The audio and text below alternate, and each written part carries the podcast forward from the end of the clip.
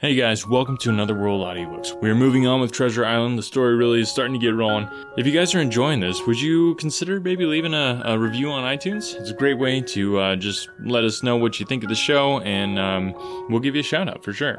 And now, without further ado, I give you the next two chapters of Treasure Island. 5. The Last of the Blind Man. My curiosity, in a sense, was stronger than my fear, for I could not remain where I was, but crept back to the bank again, whence, sheltering my head behind a bush of broom, I might command the road before our door. I was scarcely in position, ere my enemies began to arrive, seven or eight of them, running hard, their feet beating out the time along the road, and the man with the lantern some paces in front. Three men ran together, hand in hand, and I made out, even through the mist, that the middleman of this trio was the blind beggar. The next moment his voice showed me that I was right. Down with the door, he cried. Aye, aye, sir, answered two or three, and a rush was made upon the Admiral Benbow, the lantern bearer following, and then I could see them pause, and hear speeches passed in a lower key, as if they were surprised to find the door open. But the pause was brief, for the blind man again issued his commands. His voice sounded louder and higher, as if he were afire with eagerness and rage.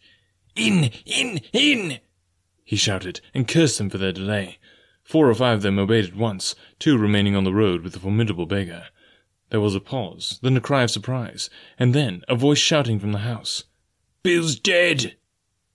But the blind man swore at them again for their delay. Search him, some of you shrieking lovers, and the rest of you aloft, and get the chest, he cried. I could hear their feet rattling up our old stairs, so that the house must have shook with it, Promptly afterwards, fresh sounds of astonishment arose. The window of the captain's room was thrown open with a slam and a jingle of broken glass, and a man leaned out into the moonlight, head and shoulders, and addressed the blind beggar on the road below us. Pew! he cried. They've been here before us. Someone's turned the chest out, allowing a loft. Is he there? roared Pew. The money's there. The blind man cursed the money. Flint's fished, I mean he cried. We don't see it here nohow, returned the man. Here, you below there, is it on Bill? cried the blind man again. At that, another fellow, probably him who had remained below to search the captain's body, came to the door of the inn. Bill's been overhauled already, said he. Nothing's left. It's these people of the inn. It's that boy. I wish I had put his eyes out, cried the blind man Pew. There were no time ago they had the door bolted when I tried it. Scatter, lads, and find 'em. Sure enough, they left their glim here, said the fellow from the window. Scatter and find them. Rout the house out, reiterated Pew, striking his stick upon the road. Then there followed a great to-do through all our old inn, heavy feet pounding to and fro, furniture thrown over, doors kicked in, until the very rocks re-echoed, and the men came out again, one after another on the road, and declared that we were nowhere to be found. And just the same whistle that had alarmed my mother and myself over the dead captain's money was once more clearly audible through the night, but this time twice repeated. I had thought it to be the blind man's trumpet, so to speak, summoning his crew to the assault, but I now found that it was a signal from the hillside towards the hamlet, and from its effect upon the buccaneers, a signal to warn them of approaching danger. There's Dirk again, said one. Twice. We'll have to budge, mates. Budge, you skulk, cried Pew. Dirk was a fool and a coward from the first. You wouldn't mind him. They must be close by. They can't be far. You have your hands on it. Scatter and look at them dogs. Oh, shiver my soul, he cried. If I had eyes. This appeal seemed to produce some effect, for two of the fellows began to look here and there among the lumber. But half-heartedly, I thought, and with half an eye to their own danger all the time, while the rest stood irresolute on the road. You have your hands on thousands, you fools, and you hang a leg. You'd be as rich as kings if you could find it, and you know it's here, and you stand there skulking. There wasn't one of you dead face, Bill, and I did it, a blind man, and I'm to lose my chance for you. I'm to be a poor crawling beggar, sponging for rum, when I might be rolling in a couch. If you had the pluck of a weevil and a biscuit, you would catch them still. Hang it, Pew, we've got the doubloons, grumbled one. They might have hid the blessed thing, said another. Take the George's Pew, and don't stand there squalling. Squalling was the word for it. Pew's anger rose so high at these objections, till at last, his passion completely taking the upper hand, he struck at them right and left in his blindness, and his sticks sounded heavily on more than one. These in turn cursed back at the blind miscreant, threatened him in horrid terms, and tried in vain to catch the stick and wrest it from his grasp. This quarrel was a saving for us, for while it was still raging, another sound came from the top of the hill on the side of the hamlet, the tramp of horses galloping.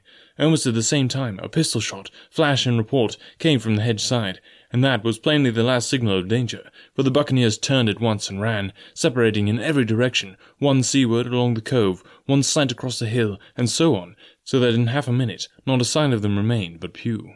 Him they had deserted, whether in sheer panic or out of revenge for his ill words and blows, I know not, but there he remained behind, tapping up and down the road in a frenzy, and groping and calling for his comrades. Finally, he took a wrong turn, and ran a few steps past me toward the hamlet, crying, Johnny! Johnny! Black Dog! Dirk! and other names. You won't leave old Pew, mates! Not old Pew! Just then the noise of horses topped the rise, and four or five riders came in sight in the moonlight, and swept at full gallop down the slope. At this, Pew saw his error, turned with a scream, and ran straight for the ditch, into which he rolled. But he was on his feet again in a second, and made another dash, now utterly bewildered, right under the nearest of the coming horses. The rider tried to save him, but in vain. Down went Pew with a cry that rang high into the night, and the four hoofs trampled and spurned him, and passed by. He fell on his side, then gently collapsed upon his face, and moved no more. I leaped to my feet and hailed the riders. They were pulling up, at any rate, horrified at the accident, and I soon saw what they were. One tailing out behind the rest was a lad that had gone from the hamlet to Dr. Livesey's. The rest were revenue officers, whom he had met by the way, and with whom he had had the intelligence to return at once. Some news of the lugger in Kit's Hole had found its way to Supervisor Dance, and set him forth that night in our direction, and to that circumstance my mother and I owe our preservation from death. Pew was dead, stone dead. As for my mother, when we carried her up to the hamlet, a little cold water and salts, and that soon brought her back again, and she was none the worse for her terror, though she still continued to deplore the balance of the money. In the meantime, the supervisor rode on, as fast as he could, to Kit's Hole, but his men had to dismount and grope down the dingle, leading and sometimes supporting their horses in continual fear of ambushes, so that it was no great matter of surprise that when they got down to the hole, the lugger was already under way, though still close in. He hailed her. A voice replied, telling him to keep out of the moonlight, or he would get some lead in him, and at the same time a bullet whistled close by his arm. Soon after, the lugger doubled the point and disappeared. Mr. Dance stood there, as he said, like a fish out of water, and all he could do was to dispatch a man to the closest city to warn the cutter. And that, said he, is just about as good as nothing. They've got off clean, and there's an end. Only, he added, I'm glad I trod on Mr. Pew's corns. For by this time he had heard my story. I went back with him to the Admiral Benbow, and you cannot imagine a house in such a state of smash. The very clock had been thrown down by these fellows in their furious hunt after my mother and myself, and though nothing had actually been taken away except the captain's money bag and a little silver from the till, I could at once see that we were ruined. Mr. Dance could make nothing of the scene. They got the money, you say? Well then, Hawkins, what in fortune were they after? More money, I suppose. No, sir, not money, I think, replied I. In fact, sir, I believe I have the thing in my breast pocket, and to tell you the truth, I should like to get it put in safety. To be sure, boy, quite right, said he. I'll take it if you like. I thought perhaps Dr. Livesey, I began. Perfectly right. A gentleman and a magistrate. And now I come to think of it, I might as well ride round there myself and report to him or Squire. Master Pew's dead when all's done. Not that I regret it, but he's dead, you see, and people will make it out against an officer of His Majesty's revenue, if make it out they can. Now I'll tell you, Hawkins, if you like, I'll take you along. I thanked him heartily for the offer, and we walked back to the hamlet where the horses were. By the time I had told mother of my purpose, they were all in the saddle. Dogger, said Mr. Dance, you have a good horse. Take up this lad behind you. As soon as I was mounted, holding on to Dogger's belt, the supervisor gave the word, and the party struck out at a bouncing trot on the road to Dr. Livesey's house. Another day is here, and you're ready for it. What to wear? Check. Breakfast, lunch, and dinner? Check. Planning for what's next and how to save for it? That's where Bank of America can help. For your financial to-dos, Bank of America has experts ready to help get you closer to your goals. Get started at one of our local financial centers or 24-7 in our mobile banking app. Find a location near you at bankofamerica.com slash talk to us. What would you like the power to do? Mobile banking requires downloading the app and is only available for select devices. Message and data rates may apply. Bank of America and a member FDIC. 6. The Captain's Papers We rode hard all the way till we drew up before Dr. Livesey's door. The house was all dark to the front. Mr. Dance told me to jump down and knock, and Dogger gave me a stirrup to descend by. The door was opened almost at once by the maid. Is Dr. Livesey in? I asked. No, she said. He had come home in the afternoon, but had gone up to the hall to dine and pass the evening with the squire. So there we go, boys, said Mr. Dance. This time, as the distance was short, I did not mount, but ran with Dogger's stirrup leather to the lodge gates and up the long, leafless, moonlit avenue to where the white line of Hall buildings looked on either hand on great old gardens. Here Mr. Dance dismounted, and taking me along with him, was admitted at a word into the house. The servant led us down a matted passage, and showed us at the end into a great library, all lined with bookcases and busts upon the top of them, where the squire and Dr. Livesey sat, pipe in hand, on either side of a bright fire. I had never seen the squire so near at hand. He was a tall man, over six feet high, and broad in proportions, and he had a bluff, rough and ready face, all roughened and reddened and lined in his long travels.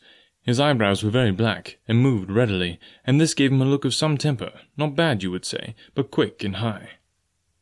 Come in, Mr. Dance, said he, very stately and condescending. Good evening, Dance, says the doctor with a nod. And good evening to you, friend Jim. What good wind brings you here? The supervisor stood up straight and stiff and told his story like a lesson, and you should have seen how the two gentlemen leaned forward and looked at each other and forgot to smoke in their surprise and interest. When they heard how my mother went back to the inn, Dr. Livesey fairly slapped his thigh, and the squire cried, Bravo! and broke his long pipe against the grate. Long before it was done, Mr. Trelawney, that, you will remember, was the squire's name, had got up from his seat and was striding about the room, and the doctor, as if to hear the better, had taken off his powdered wig, and sat there looking very strange indeed with his own close-cropped black poll. At last Mr. Dance finished the story. Mr. Dance, said the squire, you are a very noble fellow. As for writing down that black, atrocious miscreant, I regard it as an act of virtue, sir, like stamping on a cockroach. This lad Hawkins is a trap, I perceive. Hawkins, will you ring that bell? Mr. Dance must have some ale. And so, Jim, said the doctor, you have the thing that they were after, have you? Here it is, sir, said I, and gave him the oilskin packet. The doctor looked it all over, as if his fingers were itching to open it, but instead of doing that, he put it quietly in the pocket of his coat. Squire, said he, when Dance has had his ale, he must of course be off on his Majesty's service, but I mean to keep Jim Hawkins here to sleep in my house, and with your permission, I propose we should have up the cold pie and let him sup. As you will, Livesey, said the squire. Hawkins has earned better than cold pie. So a big pigeon pie was brought in and put on the side table, and I made a hearty supper, for I was as hungry as a hawk, while Mr. Dance was further complimented and at last dismissed. And now, squire, said the doctor. And now, Livesey, said the squire in the same breath. One at a time, one at a time, laughed Dr. Livesey. You have heard of this Flint, I suppose? Heard of him? cried the squire. Heard of him, you say? He was the bloodthirstiest buccaneer that sailed. Blackbeard was a child of Flint. The Spaniards were so prodigiously afraid of him that, I tell you, sir, I was sometimes proud he was an Englishman. I have seen his topsails with these eyes off Trinidad and the cowardly son of a rum puncheon that I sailed with put back, put back, sir, into port of Spain. Well, I've heard of him myself in England, said the doctor. But the point is, had he money? Money? cried the squire. Have you heard the story? What were these villains after but money? What do they care for but money? For what would they risk their rascal carcasses but money? That we shall soon know, replied the doctor. But you are so confoundedly hot-headed and exclamatory that I cannot get a word in. What I want to know is this. Supposing that I have here in my pocket some clue to where Flint buried his treasure, will that treasure amount to much? Amount, sir! cried the squire. It will amount to this. If we have the clue you talk about, I fit out a ship in Bristol Dock, and take you and Hawkins here along, and I'll have that treasure if I search a year. Very well, said the doctor. Now then, if Jim is agreeable, we'll open the packet. And he laid it before him on the table.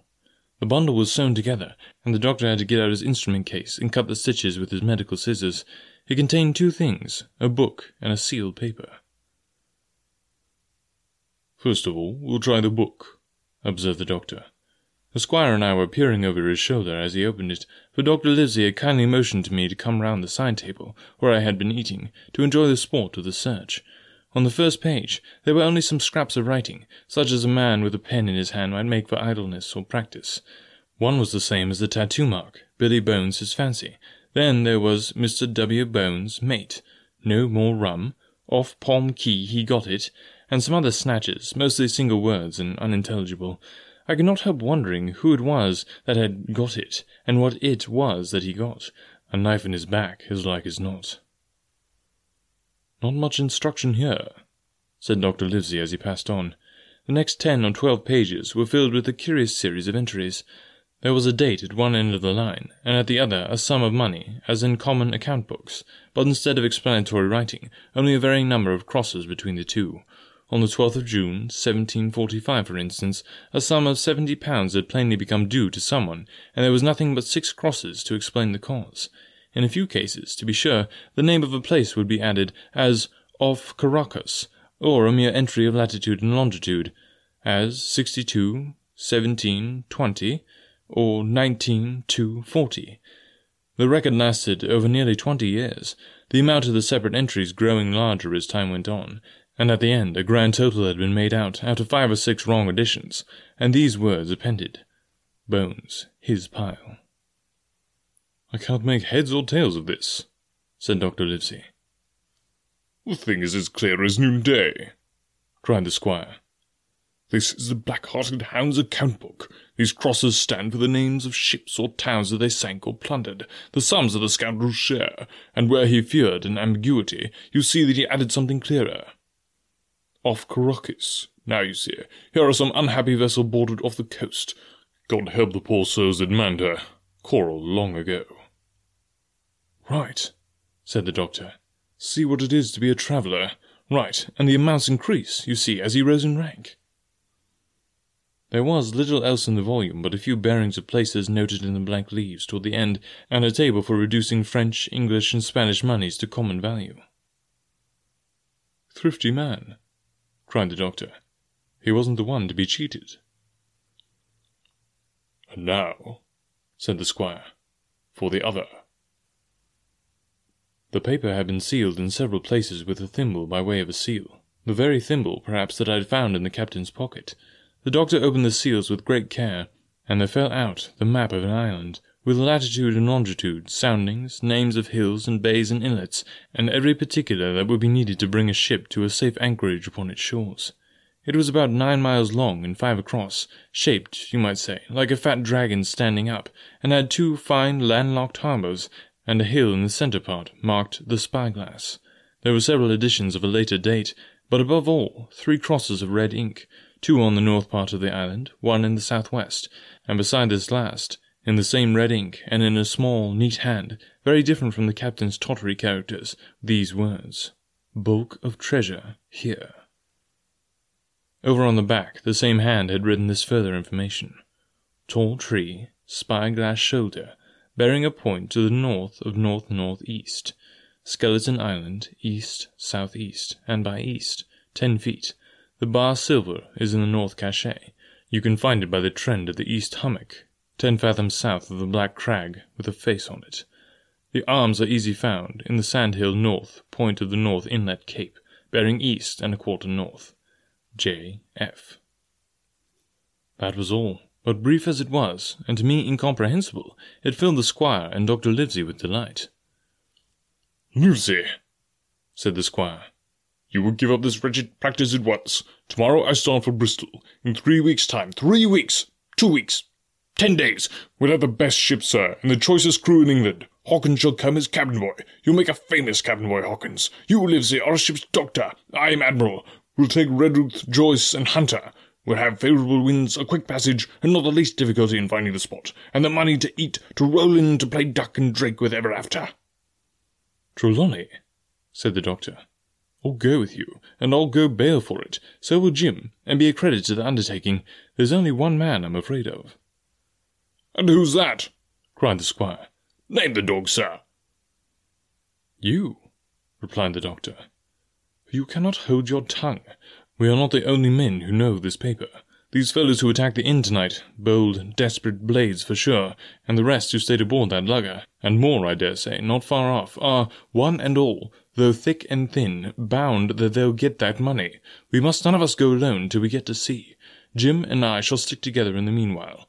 You take Joyce and Hunter when you ride to Bristol, and from first to last, not one of us must breathe a word of what we found. Livesey, returned the squire. You are always in the right of it. I shall be silent as the grave. All right. Thanks, guys, so much for listening today. Hope you're enjoying this book uh, so far. I know I am. It's it is a really fun book to do. Um, yeah, just wanted to mention again if you or somebody that you know has um, some short stories or a book or just anything that you'd like to hear read on the podcast you think would be a good fit for this audience, I'd love to talk with you. You can send me an email, anotherworldaudiobooks at gmail.com, or hit us up on any of the social mediums. Links are in the description of this podcast. Um, yeah, we did those those uh, indie author segments, and that was so much fun. And I really, really want to do that again. So, if you know of anybody, or if you have some uh, author work that you'd like to see read on the podcast, let's talk. See if it'd be a good fit.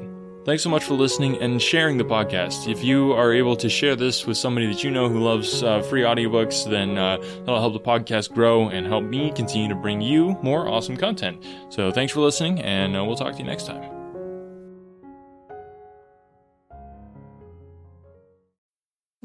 Need mealtime inspiration, it's worth shopping Kroger, where you'll find over 30,000 mouthwatering choices that excite your inner foodie. And no matter what tasty choice you make, you'll enjoy our everyday low prices, plus extra ways to save, like digital coupons worth over $600 each week. You can also save up to $1 off per gallon at the pump with fuel points. More savings and more inspiring flavors make shopping Kroger worth it every time. Kroger, fresh for everyone. Fuel restrictions apply. Don't worry, you aren't the only one. You aren't the only business that needs help. You aren't the only person that has a hard time finding the right help at the right price. This is where Business Bloodline becomes your bloodline to temporary and permanent staffing. Business Bloodline specializes in hiring internet workers to creatively solve problems for your business. Business Bloodline does all the vetting and only delivers candidates that make sense for your needs and at a cost that you can afford. But 60 seconds isn't enough for me to tell you why hiring through Business Bloodline is safer, cheaper, and less time consuming. We would rather show you. To get more information or a business consultation, visit businessbloodline.com. If the job can be done on a computer, Business Bloodline can find a match. Visit businessbloodline.com and tell them that you heard about it on Another World Audiobooks to get 10% off your first hire. Remember to mention that you heard about it on Another World Audiobooks to get that 10% off. businessbloodline.com.